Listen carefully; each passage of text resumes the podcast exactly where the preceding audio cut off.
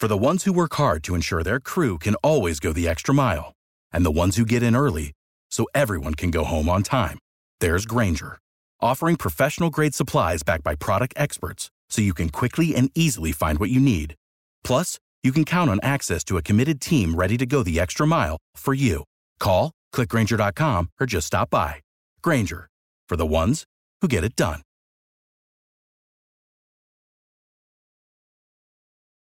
Every team, every topic, everywhere. This is Believe.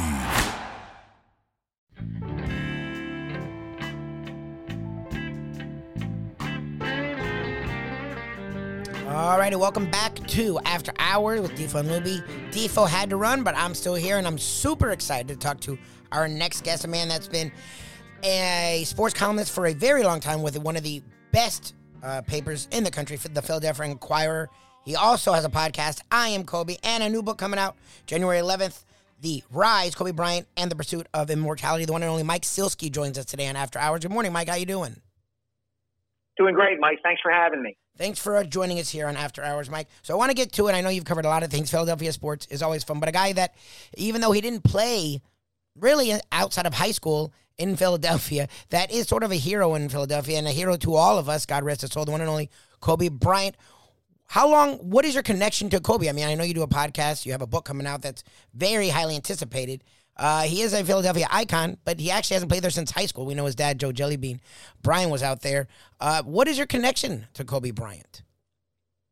So when I was in college at LaSalle University, Joe Bryant, Kobe's dad, was the assistant men's basketball coach there. And at the time, we all thought there was a rumor going around. It was kind of hot and heavy. Oh, Kobe's going to come play at LaSalle for his dad and resurrect the program and all this kind of stuff.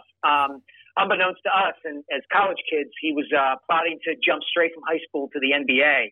And that's kind of where my journey with Kobe began. I covered him a little bit here and there while he was with the Lakers throughout his career, whenever he'd come to Philadelphia, things like that. But more importantly, I have a longtime friendship with a confidant of Kobe's named Jeremy Treatman, who was a friend of Kobe's, coached him in high school a little bit, covered him a little bit. And Kobe and Jeremy had tried to collaborate on a book back in 1996 about Kobe. It didn't work out. But Jeremy had done a series of interviews with him on microcassette tapes and had transcribed some of them. So when I started working on this book on Kobe after his death last year, I reached out to Jeremy. He gave me the transcripts but couldn't find the tapes. And then 3 days before Christmas, Jeremy's cleaning out his garage. He finds a box with the tapes, gives them to me, so I'm able to use them to help write my book, and I'm able to use them to create this podcast, I Am Kobe, where people can actually hear a 17, 18, 19-year-old Kobe talking about his hopes, his dreams, his goals, who he likes, who he doesn't like, all this stuff, and it's like hearing his voice from beyond the grave. We are talking with Mike Sielski, longtime Philadelphia Inquirer sports columnist. You can follow him, hit him up on Twitter, at Mike Sielski, Sielski. He has the book coming out January 11th, The Rise, Kobe Bryant and the Pursuit of Immortality. Kobe Bryant, a man that was a legend in life, and that's funny, might be an understatement to call Kobe just a legend. He was an icon. He was immortal then. He will always be with us, and it's interesting. You followed him his entire career. What I find, not curious, but you talk about the rise, but the growth of Kobe, right? Because we heard of him as a younger kid who went after Michael Jordan. He was never scared. He and Shaq had their stuff, but then he became a leader with the Lakers. And then after his career, winning Oscars and books, and he always had his hands on the game of basketball. And it seems like as a human, as a person, he grew a lot, not only as a player but outside after the game of basketball.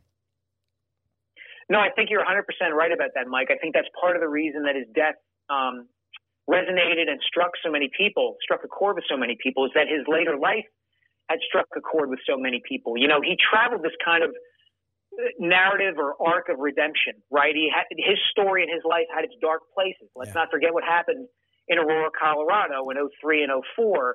You know, the back and forth, as you mentioned, with Shaq and with Phil Jackson and some of the selfishness that he could display. But the thing about Kobe, the thing that kind of separated him even from Michael Jordan, was that there was this sense that he was growing and getting better as a man, that he was becoming a great father, that he was improving as a husband, that he had found these things outside of basketball, whether it was movies or storytelling or writing, coaching basketball, that were giving him joy and leading him to better, deeper places.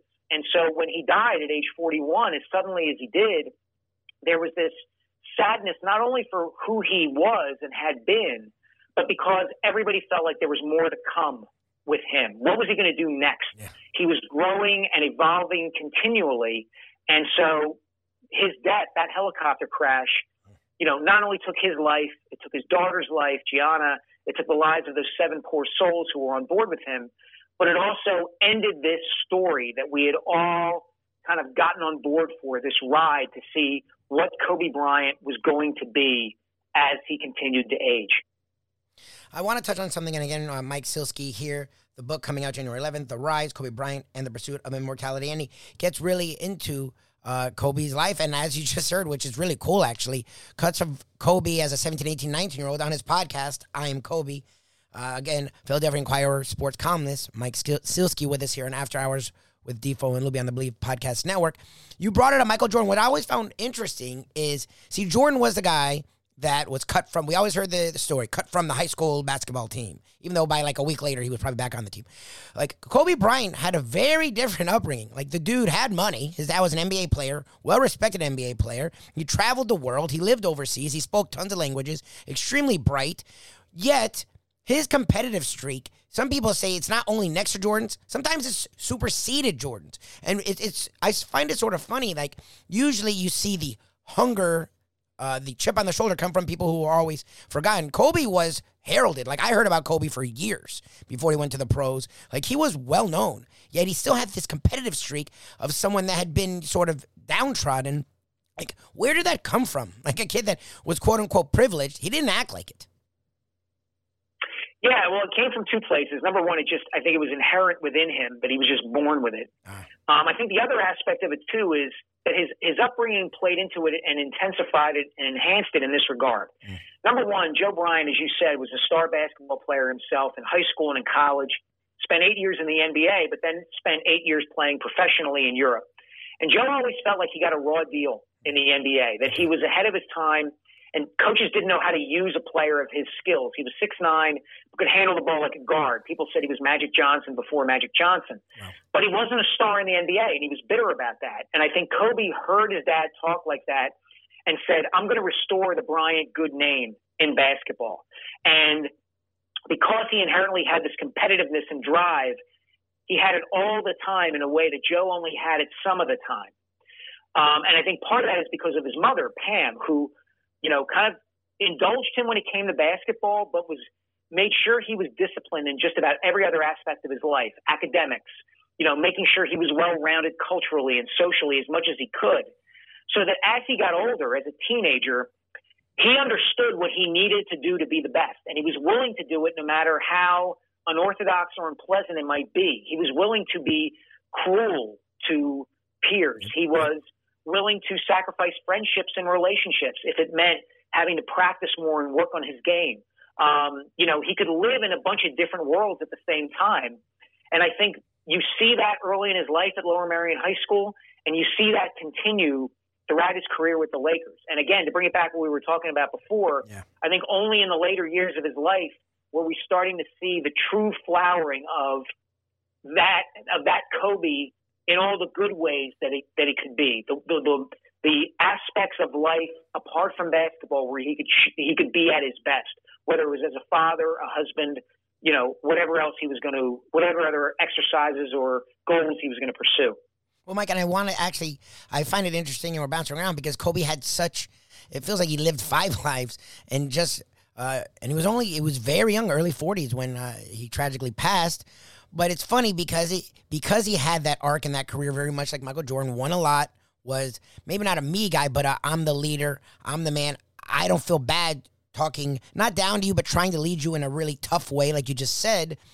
People sort of felt, it seemed like, what would he do after the NBA, right? He's the guy that's either going to be, he's going to need that competitive streak. We've seen Michael Jordan sort of struggle, you know, post-NBA, not really know what to do with himself, being such an uber competitor. And like you said, it was the opposite. Kobe actually relished it, and he embraced it. Did he talk about that? Like, it seemed like it was almost a smooth, like, he out of nowhere is winning an Oscar, and people are like, what the hell? Where did this come from? Like, how was it so seamless for him? Because it felt like it was going to be more difficult for him than anyone else, and it might have been easier for him than a lot of people. Well, the groundwork for that was laid when he was in high school and even before that. Oh, wow. You know, one of his closest mentors when he was a teenager was his sophomore English teacher named Janie Mastriano. And, you know, in that honors English class, they're reading the Iliad and the Odyssey, and Mastriano would teach the class about the hero's journey.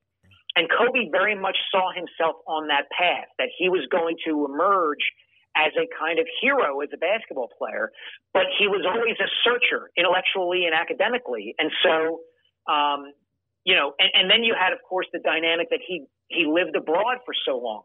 So he was open to other cultures. He was open to people who were different from him, whether it was, you know, the Bryants being one of very few black families living in Italy at the time, or whether it was moving to Lower Merion, where there are white Anglo-Saxon Protestants and Jewish people and black people, all of whose backgrounds and upbringings are different from what Kobe experienced.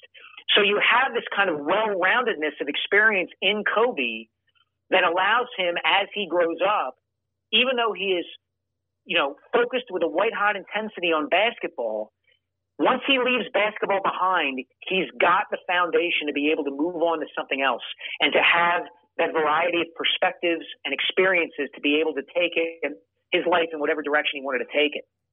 We really appreciated your time, Mike. Before we let you go, I do want people to know how they can find the podcast. I know it's great, and it seems really cool and different, actually, aside of Kobe. We really didn't get to see I Am Kobe. How can people get your podcast or listen to the podcast? Yeah, you can get the podcast anywhere you get them, you know, iTunes, whatever app you use, any source you use. We're 4 episodes into it. We got, you know, 6 to 10 more to go. And the book, The Rise, Kobe Bryant and the Pursuit of Immortality, hits stores January 11th. Thank you so much, Mike, for your time. Appreciate it. We look forward to the book, and I'll hopefully get to speak to you again. Be well. Thank you, Mike. I would love that. That was Mike Sielski. That's another edition of After Hours with Defoe and Luby. What's funny about Kobe is I sort of despise him because he was that competitor and he was never on my team. I was not the biggest fan of Kobe Bryant as a player, but the stuff he did after basketball was truly impressive and was truly astounding, and it was tragic. Like, even as a guy that I didn't look up for him, I sort of despised it, to sit back and watch him grow when players of his caliber that are that competitive really struggle post professional sports. He didn't. He actually excelled, and it seemed, again, seamless. I sat back and sort of became a fan. And when he passed, it was a very sad day. Good for Mike for knowing him for so long, staying with it, and really telling the tale of Kobe. We knew a lot about Kobe Bryant. It seems like this book's going to tell us a lot we didn't know and remind us of some of the things we did know. Again, the book, The Rise, Kobe Bryant and the Pursuit of Immortality, comes out January 11th, and the podcast already out. Again, like Mike said, anywhere you can find it, I Am Kobe. Thank you again to Mike Sielski from the Philadelphia Inquirer. Thank you to Defo. Thank you to you all for listening to us all week long. Check us out on our weekday show in the mornings from 7 to 9 live, ionchannel.com/the-Defo-show. Or, like Defo likes to say, just Google us, The Defo Show, DEFO, The Defo Show. You can check that out on Ion Channel. You can check us out here each and every day, Monday through Friday, on After Hours with Defo and Luby on the Believe Podcast Network. Have a great weekend, everyone. We'll see you Monday right here on After Hours on the Believe Podcast Network.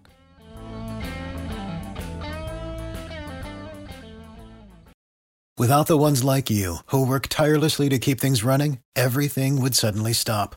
Hospitals, factories, schools, and power plants, they all depend on you. No matter the weather, emergency, or time of day, you're the ones who get it done. At Grainger, we're here for you with professional-grade industrial supplies. Count on real-time product availability and fast delivery. Call, click Grainger.com, or just stop by. Grainger, for the ones who get it done.